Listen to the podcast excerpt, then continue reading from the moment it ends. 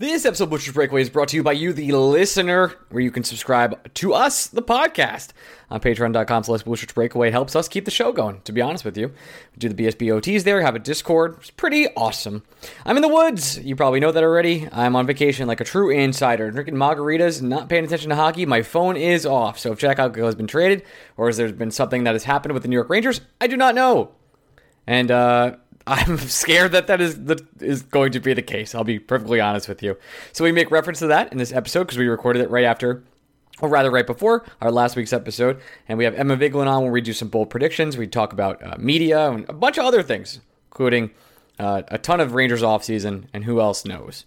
So uh, let's get to the show. And here's Mark Messier. Hi, everybody. It's Mark Messier, and you're listening to Blue Shirts Breakaway, the number one Rangers podcast.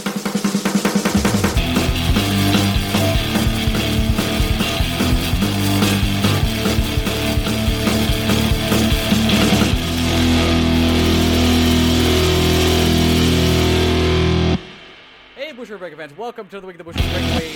I'm in the woods. Greg, how are you? Say hello. I have been, it has felt like weeks since I have sat at this computer and did something else with my life. People think So I think it makes sense. this episode is being recorded a week later, but it's not. We're actually recording it at the same time we recorded the last 17 hours of our podcast. But Yeah. So first, first, first thing we got to get out of the way. Jack Eichel, finally a New York Ranger. crazy. Yeah, I'm gonna have some canned responses uh, that I, I tweet out before I leave for vacation. I'm already been on vacation for five days. If you're listening to this, but I'm without a cell phone, so if, if Eichel has happened, I don't know. I have no idea. Uh, but I don't think it'll happen until training camp. But uh, we have our good friend Emma Vigeland on the show. We talk a lot about New York sports and the off season in general. Talk, talk a lot A about lot about in tubs. tubs. A lot about Yeah. tubs. A lot about tub Those, those fins, man, they're fucking nuts. Yep, that's true. Um, so before we do that, I just want to do a quick, um, I'm gonna do a little sports media trick. Since we don't know what's happening and we can't cover the New York Ranger news of the Monday because I am not available and I am currently in the woods. I'm likely on a kayak right now as we're recording. Oh, how is Lieber doing these days? He's doing good. yeah, no, yeah. We, I, it's funny. I, I found him in the woods. He was like, "Do you want to go swimming?" I said, "Yes." Paddle along, right into our hearts. Uh, I figured we'd do a quick ten bold predictions for the New York Rangers season, and you, I, will- I have mine written down, and you can comment and tell me I'm an idiot. This is the easiest thing Oh. for you ever. I'm just teeing you up. this, this really is. I figured it out. So here we go. Here are my top 10 bold predictions. One of them we cover, and you do call me an idiot later in this podcast. Uh, Fantastic. my number one, I have Igor finishes top three in the Vezina. Mm, I don't know if it's his time. We've just been recording for two and a half hours at this point where I'm just like kind of going stir crazy. And I think Yeah. that was a perfect joke that hit very Thank you, thank you. Um, in all seriousness, that's one where I think the potential is I- so easily there for Igor to take the next step to go up to the level because the Tampa Bay goalie is going to be right up there. He's incredible, Vasilevskiy. But I, I think I think at this point, Ryan, the gambler inside of me. By the way, um, if you're listening to this, you already know that gambling with Greg is back. Whoa. And Fitz is helping me do it. Really? We do NFL. Yeah, we're doing NFL over under. Actually, why am I saying this as if it hasn't happened yet? We did NFL over under win totals for the upcoming season, Oh, plus man. the five shitty college football games that already happened this weekend. Shout out, I'm assuming UConn for losing at Fresno State. There's no way they won that game. I'm super I excited feel for that, confident saying that not gonna be uh, right now. Yeah, I, it, it, it's going to be fun. But I would say instead of just going, he's going to finish top three. The odds are going to be juicy enough where if you feel that Ray Ryan, you should just bet him to win. Because my guess is he's not going to be. He's his odds won't be lower than twenty five to one.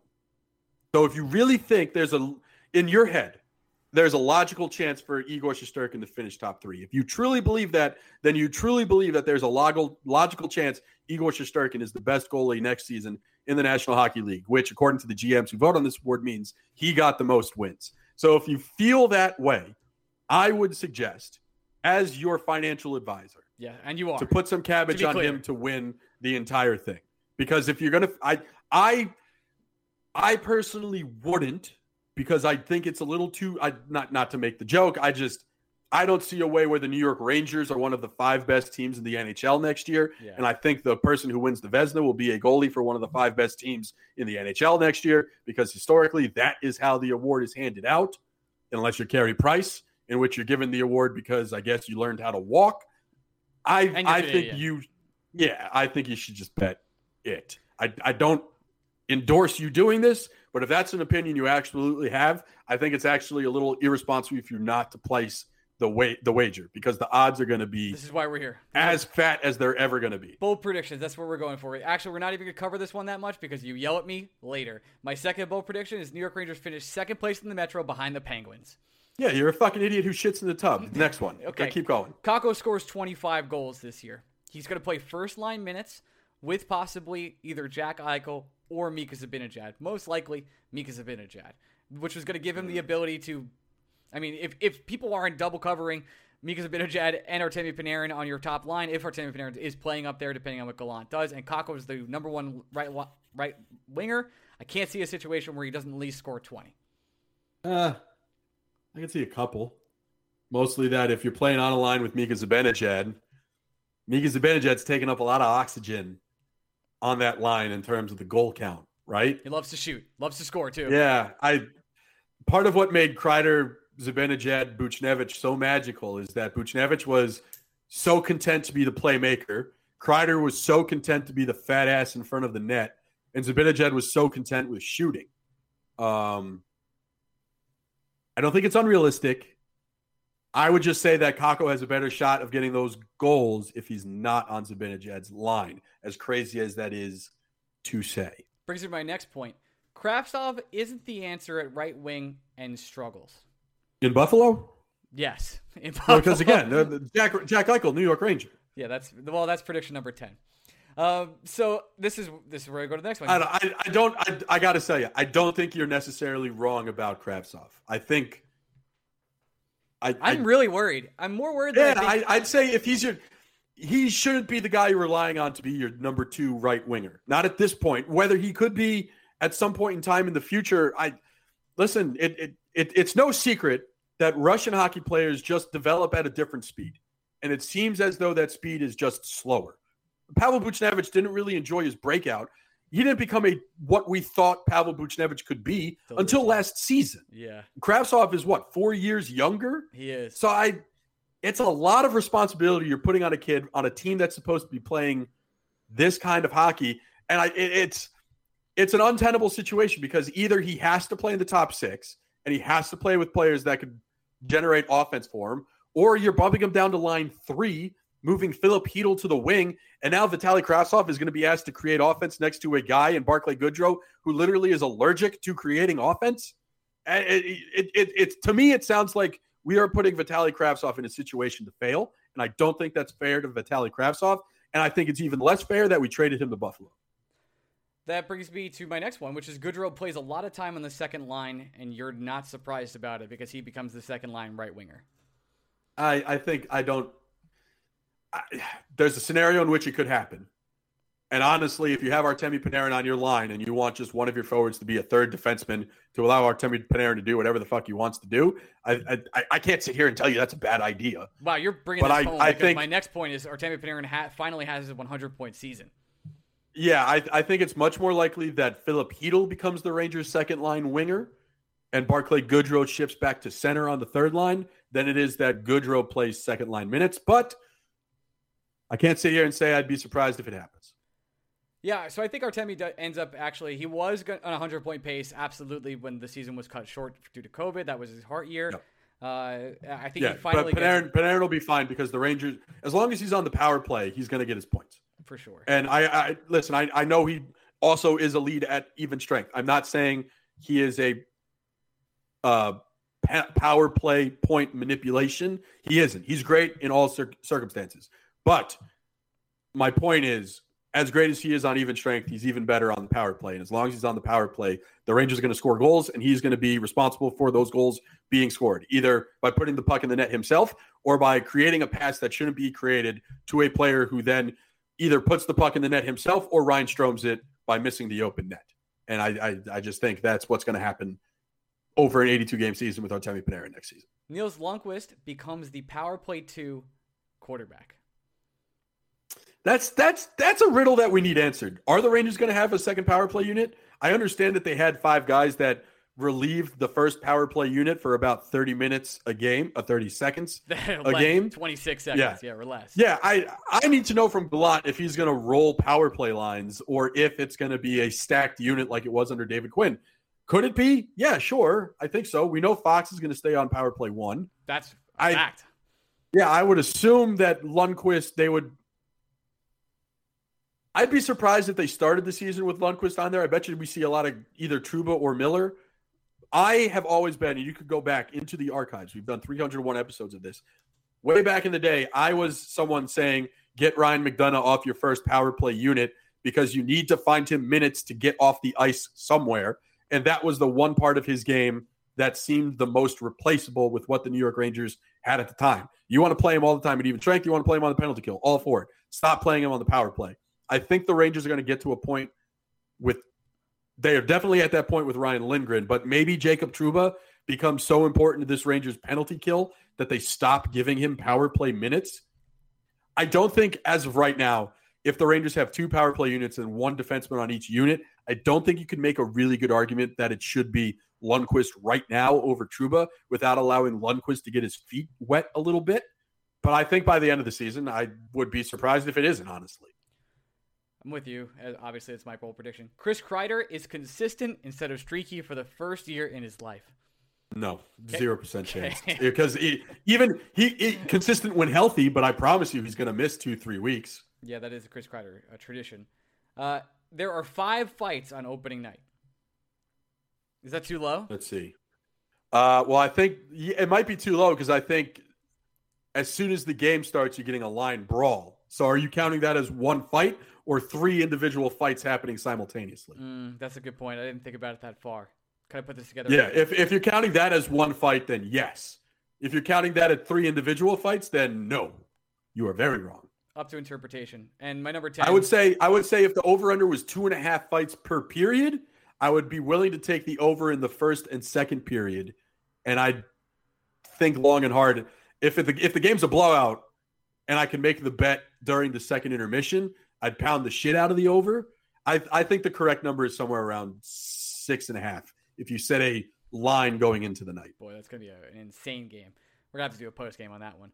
Uh, I, I mean, Eichel's gonna be a range. I mean, the game's gonna start in 13 minutes at this rate, so that's true. Might as well just keep going. um, Eichel is gonna be a Ranger, and Booch. The Booch trade wasn't for nothing. Bonus: both Booch and Tony will score versus the New York Rangers this year. There you go. Well, yeah, the, the second part is a guarantee, and the first part's a guarantee because it already happened. Yeah, I'm sorry. You're right. All right, everybody. I'm in the woods, as I stated. Uh, we we have Emma coming up. We'll be back next Monday to cover everything we missed. Here's a little bit bold prediction for you, Emma. Emma, we talk about the whole offseason. We talk about the Knicks. We talk about Zach. Will uh, poops. Talk poop. talk about pooping in tubs. Oh God, I'm tired. Transition. Hey, we're back with our first and only guest today. We're here with Emma Vigeland. She's of the Majority Report. You can watch it on YouTube. I do sometimes. Emma, how are you? Oh, you do. That's good to know, Ryan. I tune I'm in well. once in a while because I, I message you and I'm like, why isn't she respond? Oh, she's. yeah, it's a two and a half hour daily show, so I do that. God, uh, God bless. From twelve to to two thirty, or if you're watching us on Peacock, which you're probably not, it's uh, it's one hour for them. Right. Then the bonus is on, on the YouTubes. Well, we, we mm-hmm. brought you mm-hmm. on to talk about. Uh, right now, as you're listening to this, I'm in the woods. I talked about that earlier. I'm in the great state of Maine hiking. My phone is off. So if Jack Eichel has been traded, some of this conversation is null. We'll talk about the rea- we'll talk about some of the reactions and some of that. But let's start there. Uh, you and I have been chatting back and forth for months. Like, when is this saga going to end? You follow a lot of New York sports. Is there anything you've seen like this over the years that you can kind of compare it to? No, I mean the Rick Nash trade is reminiscent, right? Uh, in terms of just how long that percolated. But I, I kind of went through this as a diehard New York Giants fan a little bit in a very truncated way with the Kenny Golladay stuff. And Golladay is not the kind of player comparatively that Jack Eichel is, right? Nope. Um, seems like a lot of people in Rangers universe, they they have zero concept of how good Jack Eichel is. But uh, that's, that's true. different story. Yeah. I've never experienced such pain. And you say we're chatting, it's more just me kind of uh, just reaching out to you for any piece of information that I can find as you are, you know, you two are my connection into this wor- world as the insiders with multiple R's that you are. Thank you. It's Yeah. uh, it's a it's a stressful situation for people to reach out to me and be like, "What's the latest on Eichel?" Well, so far as I could tell, uh, Buffalo does set their price and they're not moving it. The Rangers set their price and they're not moving it. And now they're both staring at each other holding guns.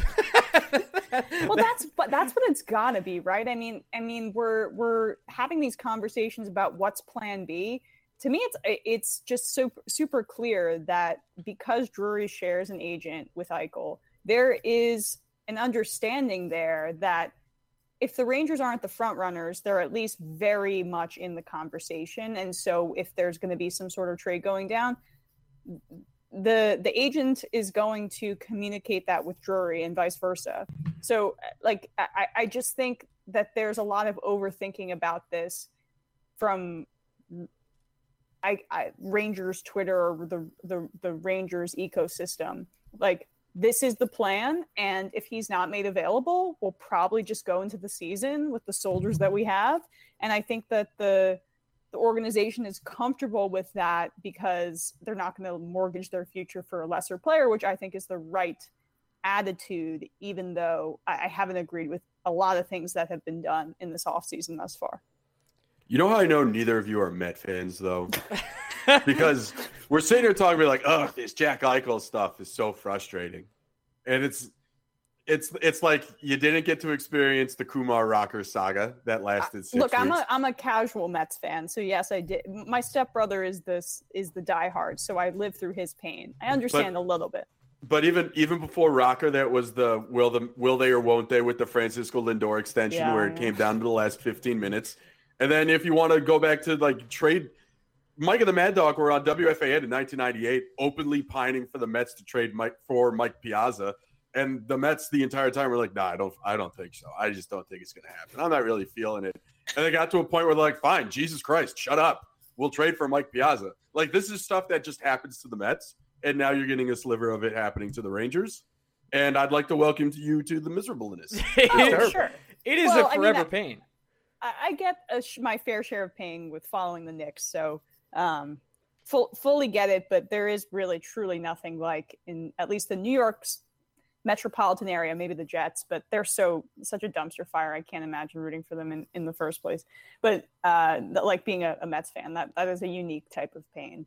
Yeah, it's you, you almost have to enjoy it. Yeah, you have to not just enjoy it, but willingly expect it. I'm And, learning a um, little bit about your kinks here, Greg. Yeah. We don't shame Listen, here. we're kink kink friendly podcast. It's 2021. yes, obviously. Right. Yeah. Yeah. I, I need women in my life who just want to put me through the emotional wringer. And that is If you can't everything I've ever wanted and more. to Greg what the Mets do to him, don't even line up. I honestly, I honestly like when I was growing up. I don't follow this rule anymore because I'm just dead inside. But from years like 18 to about 27, the one rule I had was I wouldn't date a Met fan. And now Mhm. that like I've survived 2015 and onward, um, honestly, if you put yourself through it, you might actually be the perfect woman for me at this point in time.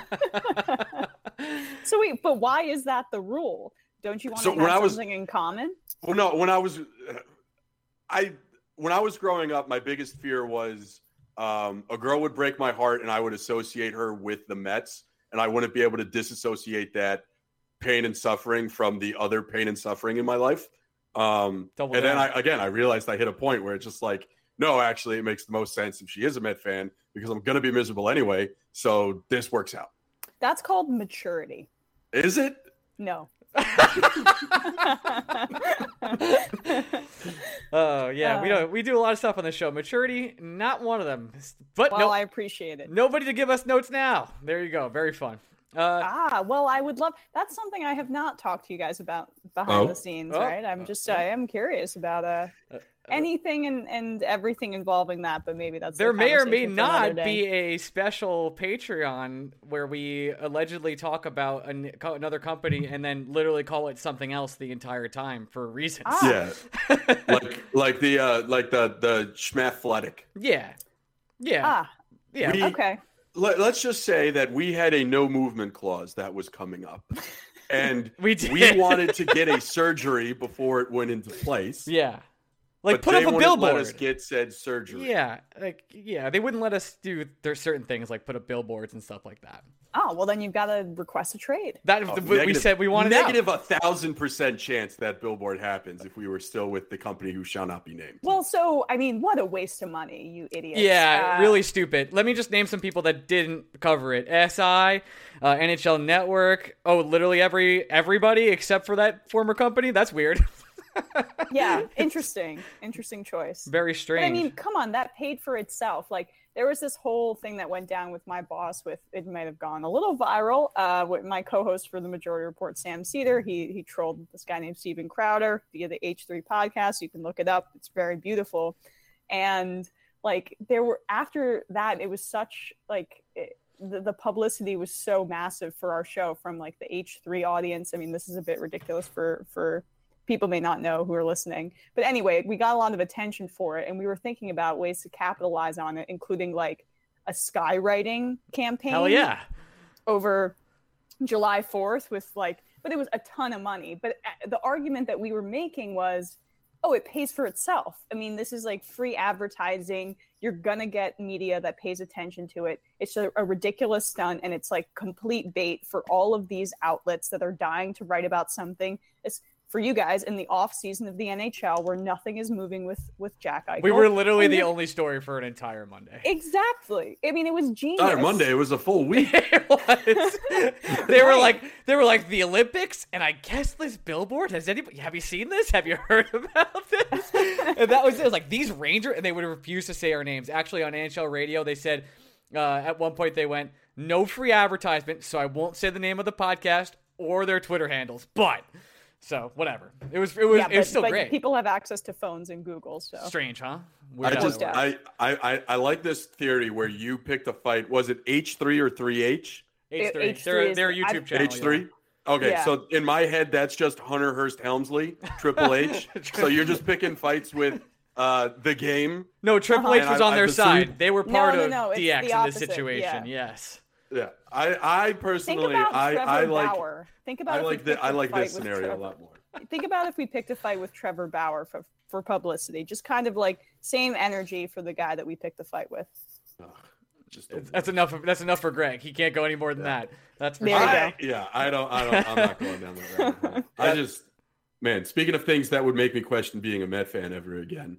Oh boy, Yeah, that's so up glad there. that didn't happen. That's what happened Yeah. with the Hurricanes this season so far. I mean, uh, we we have a segment we did earlier where we talk about uh, predictions, and one of my predictions is absolutely that Tony scores versus the Rangers, but he also makes Carolina fans miserable the entire year.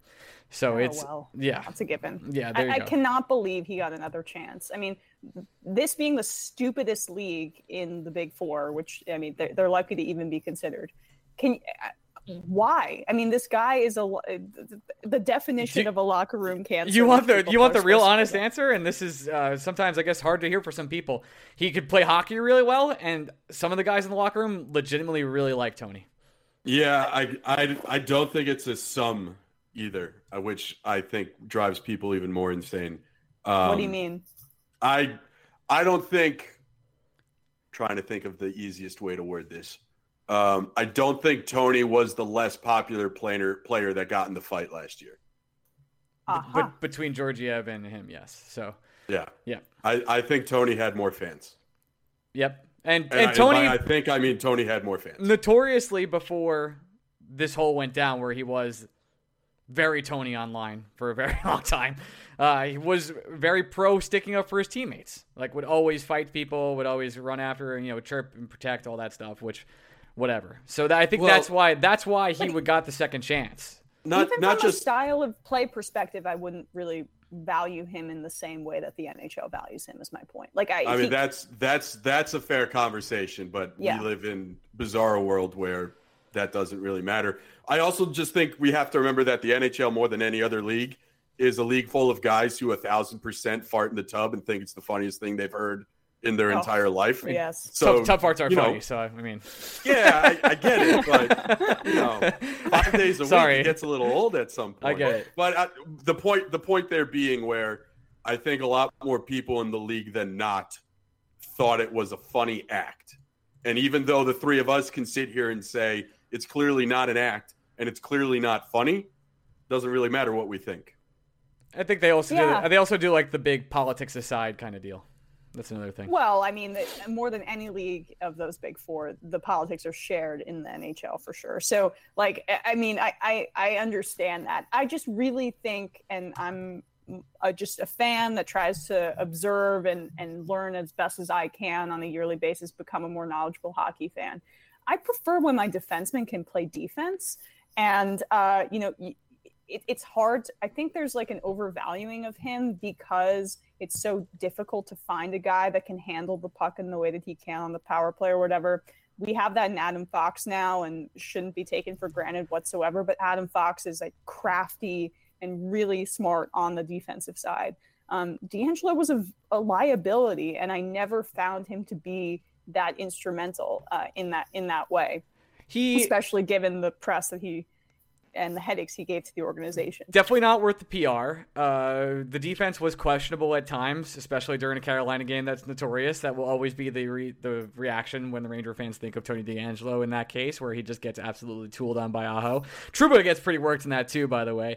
Uh, but Yeah. but in the same in the same vein, like for a million dollars, if you're taking a risk on a player, like the Rangers were lining up to give Tony DeAngelo 5.5 x five years, like they were ready to go, and then COVID hit and all this happened. So uh, at a million dollars, I could that if you're making a, a purely business decision, like hey, can this guy provide us points on the third line? We just refuse to play Dougie Hamilton. A business decision wise, maybe that's like a, oh sorry, not even business decision because business decision wise the Well, you pay Dougie Hamilton, but Right. they're poor in Carolina. That's the problem. They don't Well, have the money. That that's the thing. They're not poor, and it's just I don't even want to call them cheap because it's it's not how I conceive cheap to be. Dundon clearly wants clearly has no problem paying people he thinks is worth paying, which is why Svechnikov and um, Aho will always get the bag. They're they're going to be Well, fine Aho's forever. Still so under underpaid, but yeah, the Canadiens are idiotic, but that's Mm-hmm. neither here nor there. that's another 50 minute conversation. the, the, the problem the problem with Dundon is he sets up to go back to Eichel a little bit with Kevyn Adams. Dundon very clearly sets a price, and if you don't accept that you are that price, he's just not going to pay you. You're Mhm. done to him. You're you're gone. If you if you think you can do better than the contract Dundon wants to give you, congratulations, go get it somewhere else. And that's the thing I think that would frustrate me the most if that was my team doing that with players who I think are, you know, clearly part of the foundation, clearly helping this team chase the ultimate goal. It, it's it's the unwillingness to lose the deal is what I would classify Tom Dundon as, and that would just frustrate me to no end. If you Yeah. don't think Dougie Hamilton is worth seven by ten, that's fine. I understand it. You're probably not wrong. But at some point, you have to be willing to go a million, a million and a half higher than you would want to, just to make sure you get your guy. And if you're not going to do that, it's just going to be a turnstile of players who are very good and can help your team be very good continue to leave. Well, Eh, especially that would in a drive league me like insane. this, especially in a league like the NHL. I mean, it, more than anything, I would say, eh, like this isn't, and I follow the NFL really closely. This isn't the NFL where you have a guy that overperforms and you draft him in the fourth round or something like that, and he's a linebacker, and you can easily replace that kind of guy. Or God forbid you're a running back and Yeah. DM's Dave Gettleman takes him second overall. Like these these players, and honestly, it's it's kind of criminal what we pay these late round players, given say a running back like James Robinson, for example, undrafted in in Jacksonville. He's going to get supplanted. He had a great year last year, and he'll probably never get paid any significant amount of money just because of the nature of the position. But but I digress. I mean, it's just it, it's it's it's a different league. You do have to pay your stars to an extent in the NHL. And I, I think Carolina is going down a road that's to maybe seem like it makes fiscal sense in the short term, but probably sap them of talent in the long term. And now, of course, what they're doing is just like, we're going to be Rangers South 2.0. Yeah. Well, oh? a little bizarre. They were like, hey, it worked for Tampa. That was it. They're yeah. essentially trying to be the Oakland A's on ice. Yes. Good, good, good analogy. Good enough to get there, not good enough to dance. That's pretty much Yeah, it. and they'll get the star player if the star player is incredibly discounted. Like the difference between the A's and the Rays is every now and then the A's do something fancy, whereas the Rays are just the Rays always going to nothing just, fancy. Yeah, like Nelson Cruz to the Rays is such a odd thing to see. But with the A's, every now and then, I mean, they've they once upon a time traded for Josh Donaldson. They, I mean, this year traded for Starling Marte. They always seem to make the big move when they need to make the move. But as soon as it comes to having to pay one of those guys, no fucking way. See you later. Mm-hmm. Yep, and that's what Carolina and, and that limits your organization. Uh, I would that would frustrate the hell out of me. Uh, but another thing that I would would bother me about just to bring it back to Tony DeAngelo for a second yeah, for some for reason. Yeah. The like the one thing that would bother me about having that kind of guy in my locker room, and maybe that's just my bias. He's coming in, right? So I that that that I'm fully aware of that. But I just think the best organizations don't have times for an, time for antics like that, and uh, you can take it to a certain extent. And I probably gave you know like Odell Beckham Jr. was a huge huge antic machine and he got but he got at least because he's a superstar like that right? But for the most part if you're not a superstar and you're causing a bunch of problems I, I do think the best organizations are either able to coach that out of those guys or they don't have them in their locker room and it's just a bizarre choice to voluntarily take that on for a player i think has minimal upside um you know in in a, a time when you're competitive and ostensibly should be competing for the Stanley Cup, but I don't even think they will next year. Actually, Rod, I, you know, the, you know who Rod is. He's definitely going to be like, hey, I'm, he he said to, I mean, he had meetings with season ticket holders and sponsors where he was like, I can handle this, don't worry. And that was well, yeah. and not just not just that, but Rod, it was Rod's idea to sign him. It sounded like ownership was really just going to walk away from it, and Rod was saying, no, go out and get him. I can do this. Get me this guy. He's going to help this team. When win. you're the best, you and love it, a challenge. That's what it is. And, and, again, I, as much as it pains me to say this, because the, again, the three of us would see this as a problem. The locker room just doesn't see Tony as a problem. If anything, they think he's a player's player, and it's it's not just the point where you go back and think before Georgiev, a lot of what Tony was doing was just picking fights with people online, not anybody in the locker room. And in Tony's mind, what he was or wasn't doing to certain rookies on the team. He didn't see it as bullying. He just thought it was like extremely low level hazing to a point where in his head nobody's getting hurt because nothing physical is happening. Um, and again, it's just like I'm sure this is that this way with just about every quote unquote country club sport, right? Sports where the the price point at a young age is so high and the hours are so weird that it takes a certain family of certain standing to allow their kid not just to play it but excel at a high level. So hockey and dressage, um, right? well, hockey, golf, baseball, like the the sports yeah. where you know it, it it it it takes a financial commitment that other sports just don't take. And if you think that Tony DeAngelo is I got Jacob Trouba is more in the minority in the National Hockey League than Tony DeAngelo is. And if you want any more proof, if you really want to put yourself through Greg level misery, just take a walk down Adam Fox's Twitter likes one day. You're not going to like what you see. That's, yeah, I mean, or, or unless again, you do, and then that's your prerogative. That's fine. Sure, right, exactly. it, it's not even my. It's not even my views. It's more just yeah. I mean, maybe maybe like people really enjoy his antics. Uh, it's fi- impossible for me to understand, but I guess that's yeah. the that that's part league, of the that's part of the culture. Of a league sport. full of dudes who laugh at their own farts in the tub. The guys who went to Harvard. I'm part of it. Yeah. I'm part of the problem. I, it, oh, it's man. just it, it's a you know the lowest common denominator is very low. Let's just put it that way. Right. with that all being said, you said earlier, Emma, that you didn't really like some of the moves this offseason. So I guess let's just get to that now. Your Why don't you like Dryden Hunt? yeah, what's, what's, your up? problem? with what's up? You don't want to go Hunt? hunting? Uh, guess not. I guess. Uh, yeah, I mean, and I guess every single prospect that we have is, uh, according to Rangers Twitter, the next coming of uh, of Brian Leetch. According to Well, you don't get it. I mean, Nils Lundkvist is Adam Fox 2.0. Like he's just that good. You don't understand. He's untradeable. He's ranked. Ah. he's ranked 43rd on Scott Wheeler's list, and he's the best prospect in hockey. I just the the thing to me that is, it's funny looking back on it, a little bit. It, it, it at least gets a chuckle out of me, because we sit here and say how many times, how how often do we need hockey teams, our favorite teams, to bet on the young talent? But it's we say that mostly because guys like Jack Eichel aren't available. Right. The, the, I mean, and that's not even an off-season move that we have made. I'm like commenting on the discourse about the move that we haven't made. But yeah, I mean, the Bu- Buchnevich like return, my jaw dropped. Um, and we, we don't need to beat that to death. Like we already understand. I really do wish him all the success in St. Louis, but I, I, I, I think that the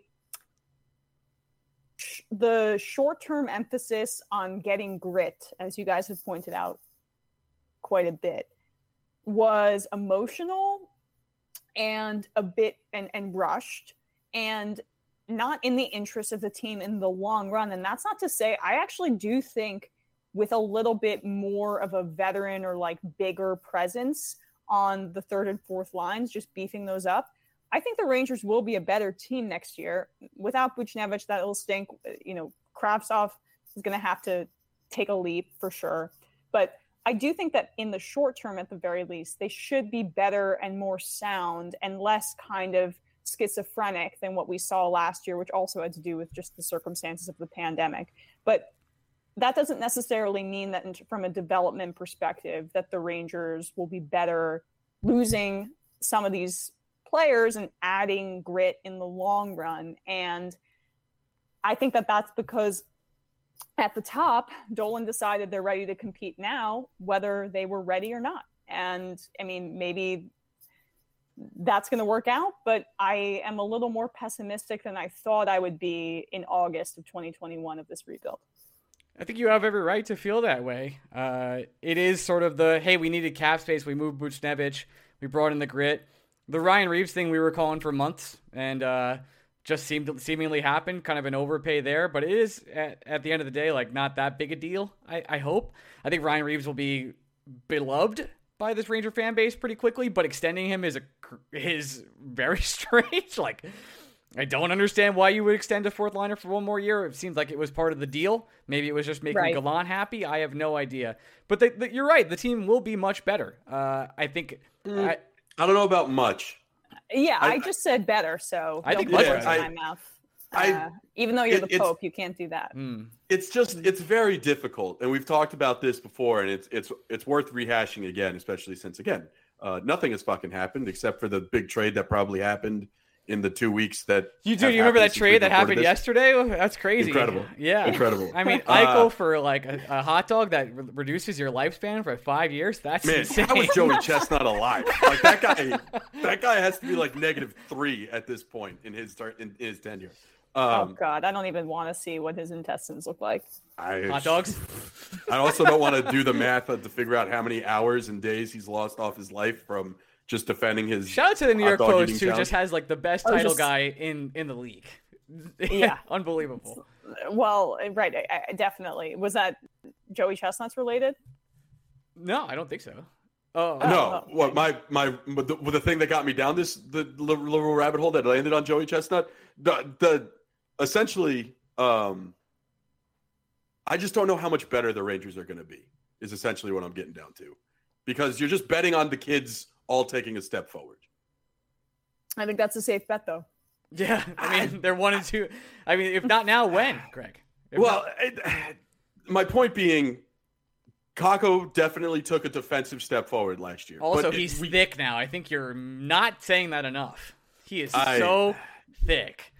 Credit credit where credit is due. When, He- when you got it, you got it. And right now he's got it. Squatting like a madman. He's running upstairs looking like he has to poop or fart in a tub. There's a lot going on. Why Boy, if he's if he's pooping in tubs, we got bigger tub? issues. This, why is why is Kakko pooping in tubs? But Yeah, he doesn't I- skip leg day. We know that. I've never sure. been to Finland. I don't know their traditions. and I am their- very Finnish, uh, Greg. If you if you're curious, I'm one of Oh. that. Uh, yeah, my grandmother. I've been there. Her name was Okay. Kortevuki, and she was Finnish. She'd be very. She used to follow the Rangers just because there were fins on them back in the day. So I'm very much in in her tradition.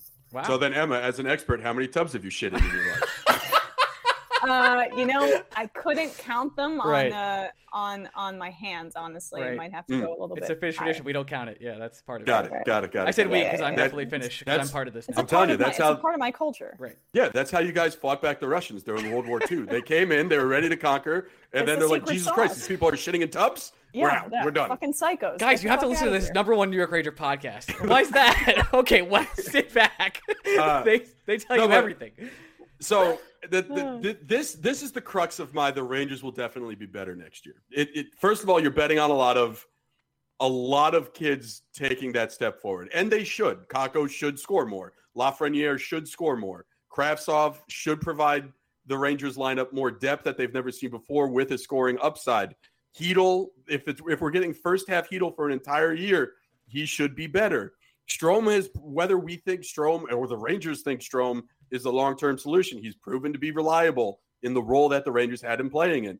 We're hoping Artemi Panarin doesn't have to take a two and a half week um, Vacation. Yeah. retreat. Quote I wouldn't call it a vacation, but I'll call it a retreat.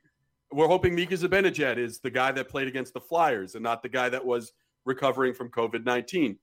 You, you're hoping for a lot, but you took away Pavel Buchnevich, who was this Rangers' most complete forward last year. Again, the guy who most played, quote unquote, tough to play against, gritty, that this team is now trying to emulate themselves after. They've taken him off the roster. And again, I just, I keep going back to how many times we were told that the New York Rangers wanted to change up their top six. And we understood that someone had to come out of the top six to make that possible, and it did. But if that was just to clear room for Kakko and Kravtsov, I'm I'm just not sure.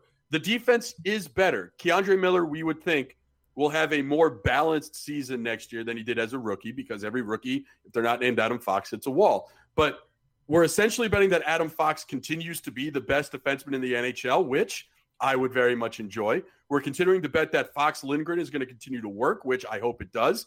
We definitely did improve with Nemeth on the third pairing, and we hope Nils Lundkvist can be Adam Fox. at least more defensively competent than what Tony DeAngelo was at that point.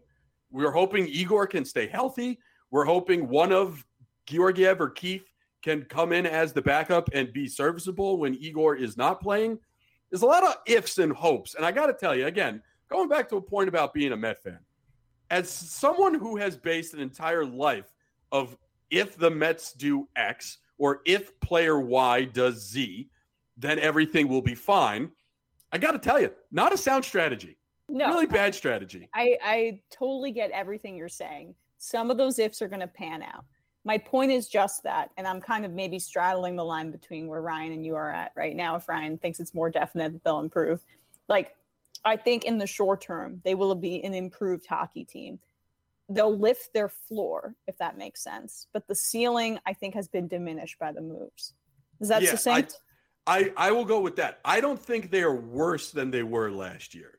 And whether they are Which 10 I, I- points I have- better, I have faith that Lafreniere is going to take take a significant step in a non-COVID season, given his talent. I have significant faith in K'Andre Miller, not as much as Lafreniere, and I think that maybe you know Barclay Goodrow can play some, or uh, Goodrow can play some of Buchnevich's role on the power play, and I think that's enough given you mean the you mean the you know- penalty kill. penalty kill. Sorry, yes. You guys are gonna hate what Yes. I'm gonna I'm gonna say. Well, Oh, before you do, before you do, I'm just I don't think the Rangers will be worse than they were last year, even if all things are equal. Because again, a lot had to go right for the Rangers to finish where they did, but also a lot went wrong when you think about it in retrospect. Again, like Igor wasn't Igor for the entire season. Panarin disappeared. Zibanejad was a shell of himself. Chytil either missed half the season or struggled coming back off a uh, respiratory illness that affected his play very clearly, even after he wasn't testing positive anymore. So it, it's like a it's a mixed bag of so much went wrong, but a, a lot of things did go right. But the the thing I'm pessimistic about is the Rangers took one of the things that very clearly went right in a lot of creative ways, and they just haven't replaced it. They're just hoping that the things that no longer go wrong will make up for this one thing that went right very clearly, and hopefully somehow all of this will make us better. And I got doubts. I'm drinking the Kool Aid, probably pretty hard, and the Kool Aid for me is Gerard Gallant, who's going to change Yeah.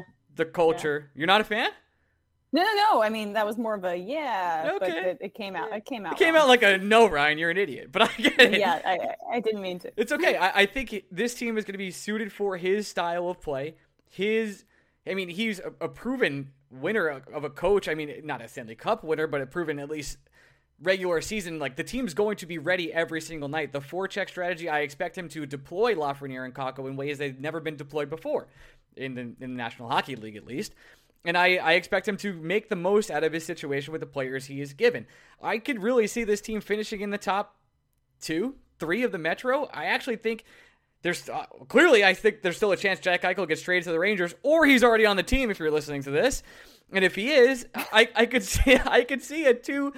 I could see a top two finish in the Metro, like pretty sim, like easily. I could see a situation where the Capitals fall off. Eichel is i- on the team. I think that's realistic. Without Eichel on the team, they're not. I don't think they're finishing in the top two.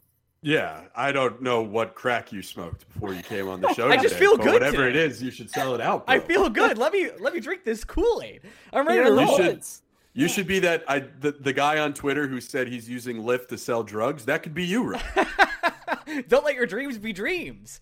That's that's where I'm at. I, I listen. I think the te- the team underachieved tremendously last year. A lot of one goal games, a lot of questionable coaching, a lot of time on his conversations that Greg and I did not want to have over and over again. And you have a, a, a young defenseman who's maybe the best defenseman in the league, Norris winner, under no money contract, pretty much right now. You're able to put the talent around him. You have it. You have you have a top two left winger. You have a potential Vezina win, uh, winner or Vezina competitor goalie. Like you're ready to roll. You got all the pieces. I don't understand why they can't be that good. Number one overall pick, number two overall pick, two years in a row. It's all there. It's I will everything once, you want. I will once I will once again say I have no idea how you can look at last season, all things considered, and say the Rangers underperformed.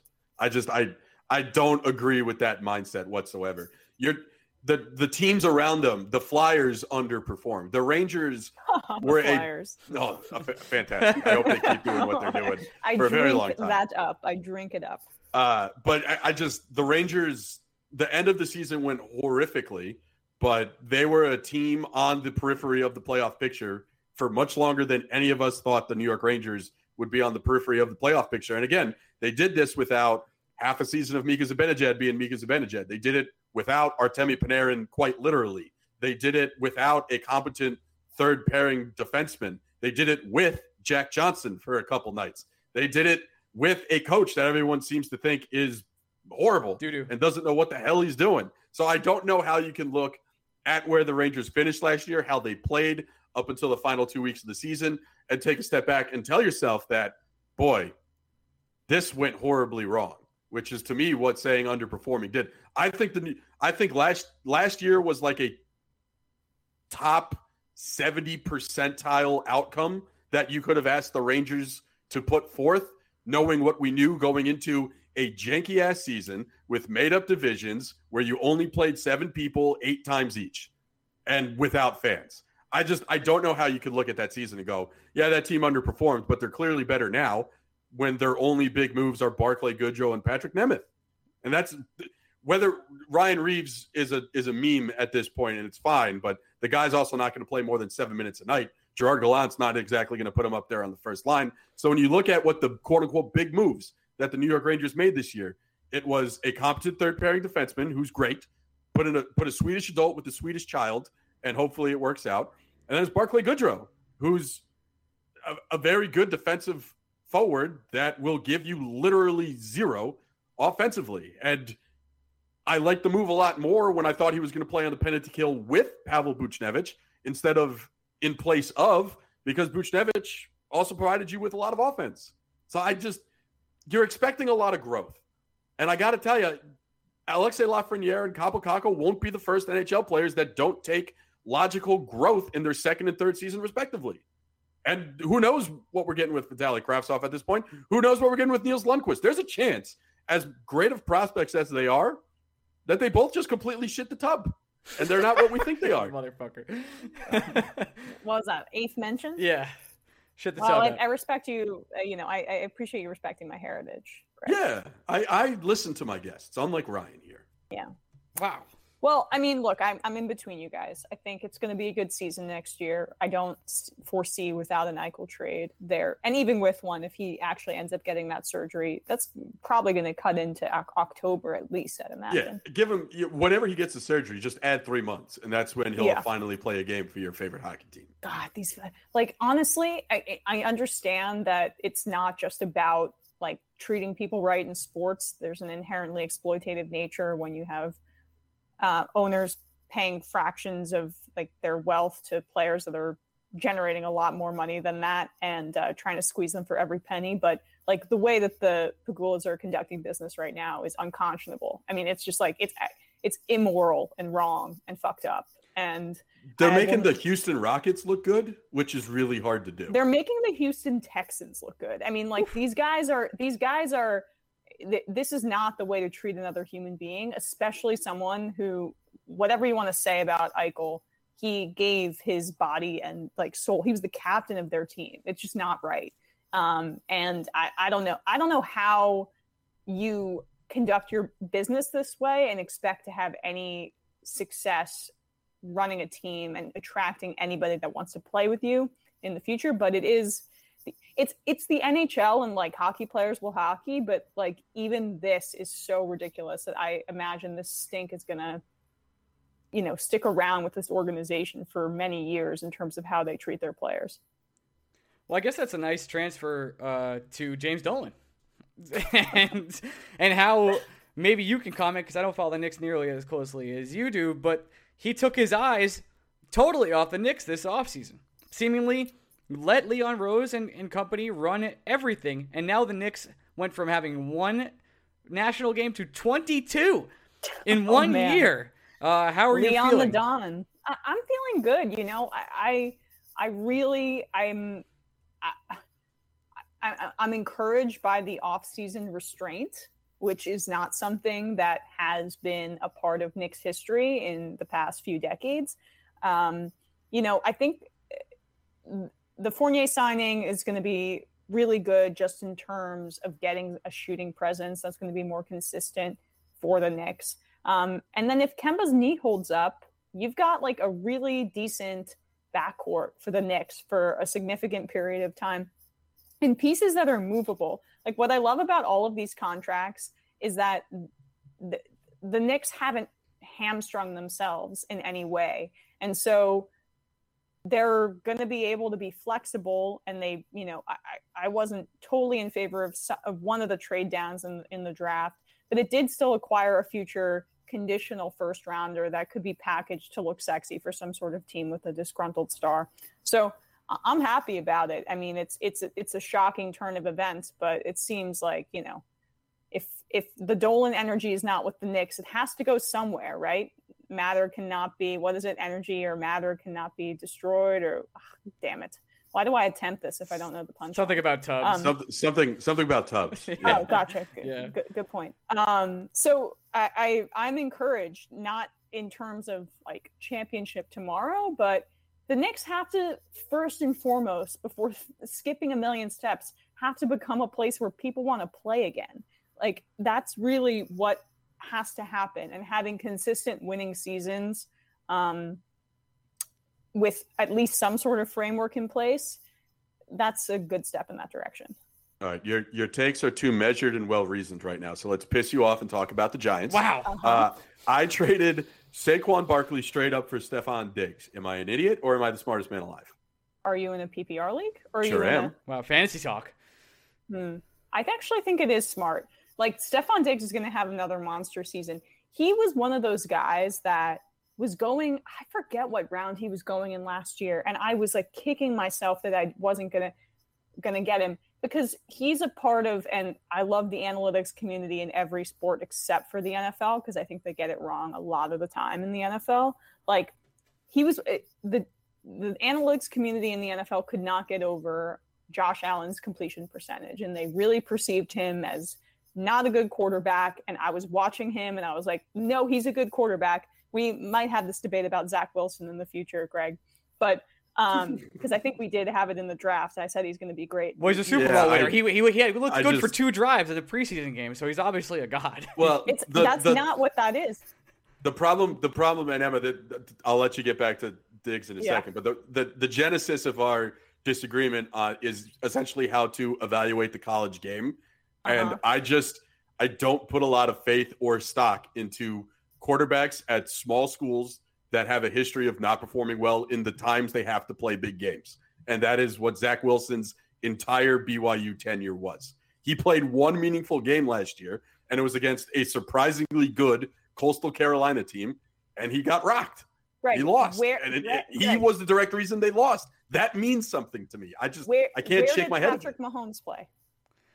Texas Tech. I also didn't like Patrick Mahomes coming out. He of actually college. said Ta- Okay. Patrick Mahomes was, was like a bust. It was like the worst Yeah, I Greg take was- of all time. This is going to be the same situation. I'm telegraphing it for you right now. Get off of this train. Zach Wilson's going to be good. He can sling it. I- he makes. But I will, he- I will, I will say this: while Texas Tech wasn't a great program with Patrick Mahomes there, Patrick Mahomes had a lot more experience playing in big games. Whether he won or lost them, he had to play Texas every year. He had to play Oklahoma every year. He had to play Oklahoma State. He had to play big programs. Zach Wilson didn't.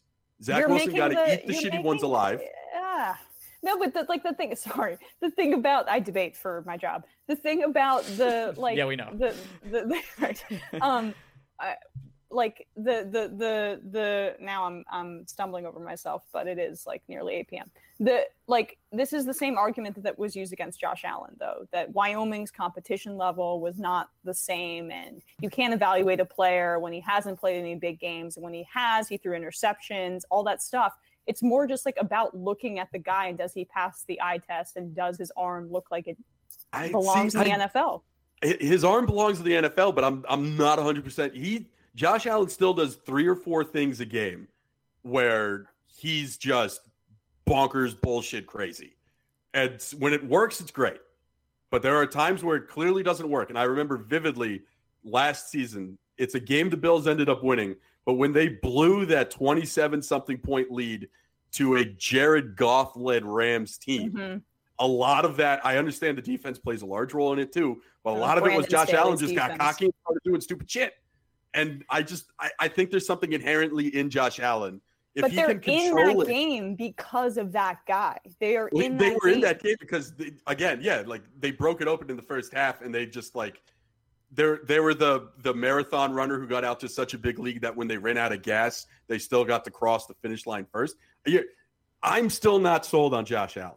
He's clearly better I'm than what I thought he was going to be. I he's clearly whatever. I, I am also a firm believer though of you put Josh Allen on any of the other 31 teams, and this just doesn't work. He's in the one situation where the talent is being perfectly groomed by the personnel, coaching staff, and front office in place. They are doing everything to make sure Josh Allen is going to be successful, and they're doing it well. But I don't, don't think if Josh game. Allen, they but, but they don't. When you have Josh Allen, you don't necessarily need one.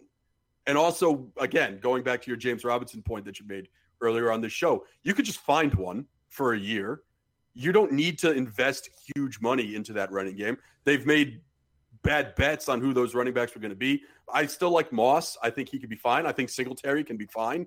I think those are very good complementary backs. The problem is they don't have a guy to complement those two. Yeah. But I again, that running back is such a correctable problem, and Josh Allen is the best running back on the Bills. See, Buffalo Well, fans, we do can't- talk nice about you. Isn't that good? Yeah. Well, look, I'm saying I, I I'm like going out on my limb here. Josh Allen's like on a Hall of Fame trajectory in my Oh, view. God. I, I, I, I, I, yes, I love yes. Josh Allen. Love him. I, I, I gen, I don't, I, I don't necessarily agree. Like someone like Tom Brady was set up with a perfect situation last year. Like Josh Allen doesn't have Leonard Fournette and Ronald Jones and like a, an offensive line that was built specifically for him and Mike Evans and Chris Godwin and Antonio Brown. Like these are that's a team that goes we will do everything we can to please you. It's not the same up in Buffalo and the defense was not very good last year despite McDermott being a defensively minded coach. I think that he is the entire team. If Josh Allen went down. Mitch Trubisky's honestly not a bad backup for him. Stop. No, no. For him, for his skill set, because Trubisky's got a decent, good athleticism and he can't be accurate to save his life, but his arm is not weak. So, like, in terms of a backup that complements your starter, he's not bad. So, my point just is like, I'm going to hang my hat on Josh Allen. I'm hanging my hat on Zach Wilson being good if the Jets don't destroy him. Which brings but us I like to what they're doing too, and we'll see. And we'll see where we're at in the five years, and then maybe we'll make a friendly wager after the show and and uh, see how that goes. I think I, I, I wouldn't be as dramatic. I, I've after Patrick Mahomes, I've learned to not be as dramatic in my takes. There are, of course, situations in which Zach Wilson is very good. I just I would not have. I definitely wouldn't have taken him before Justin Fields. I probably wouldn't have taken him before Trey Lance. I'd rather have him than Mac Jones. Justin Fields is crazier and more inaccurate than Josh Allen. Like, I don't know, strong arm guy, similar kind of player, but he's probably a better athlete. We've gone this long, and I have to ask because Yeah. we've talked about quarterbacks and we somehow danced around Daniel Jones. I don't know how that's possible. Like we're running out there and he's trying to throw us the ball, he just keeps missing. How do you feel? So about after it?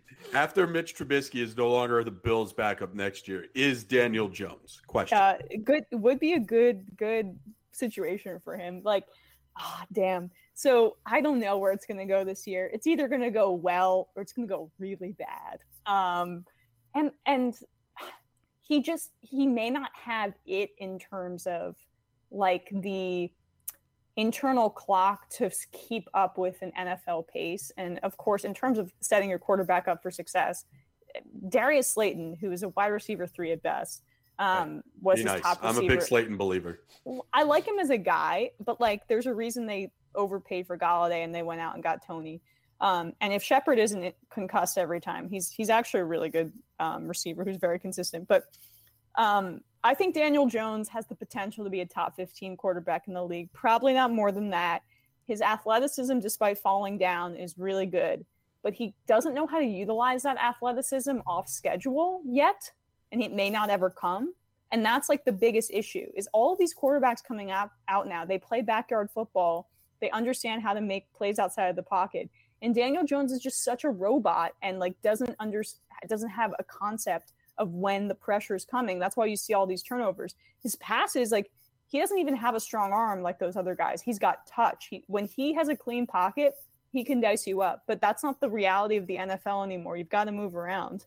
Um, and so I, I would bet 60 40 that it's going to be bad to, to good. But like, you know, I actually like Joe Judge a lot. So uh, we'll, we'll see. We'll see. I, I, it's it's so like emotional for me to even think about it being like a disastrous season that I, I I've sh- I've shoved off the thought in my mind.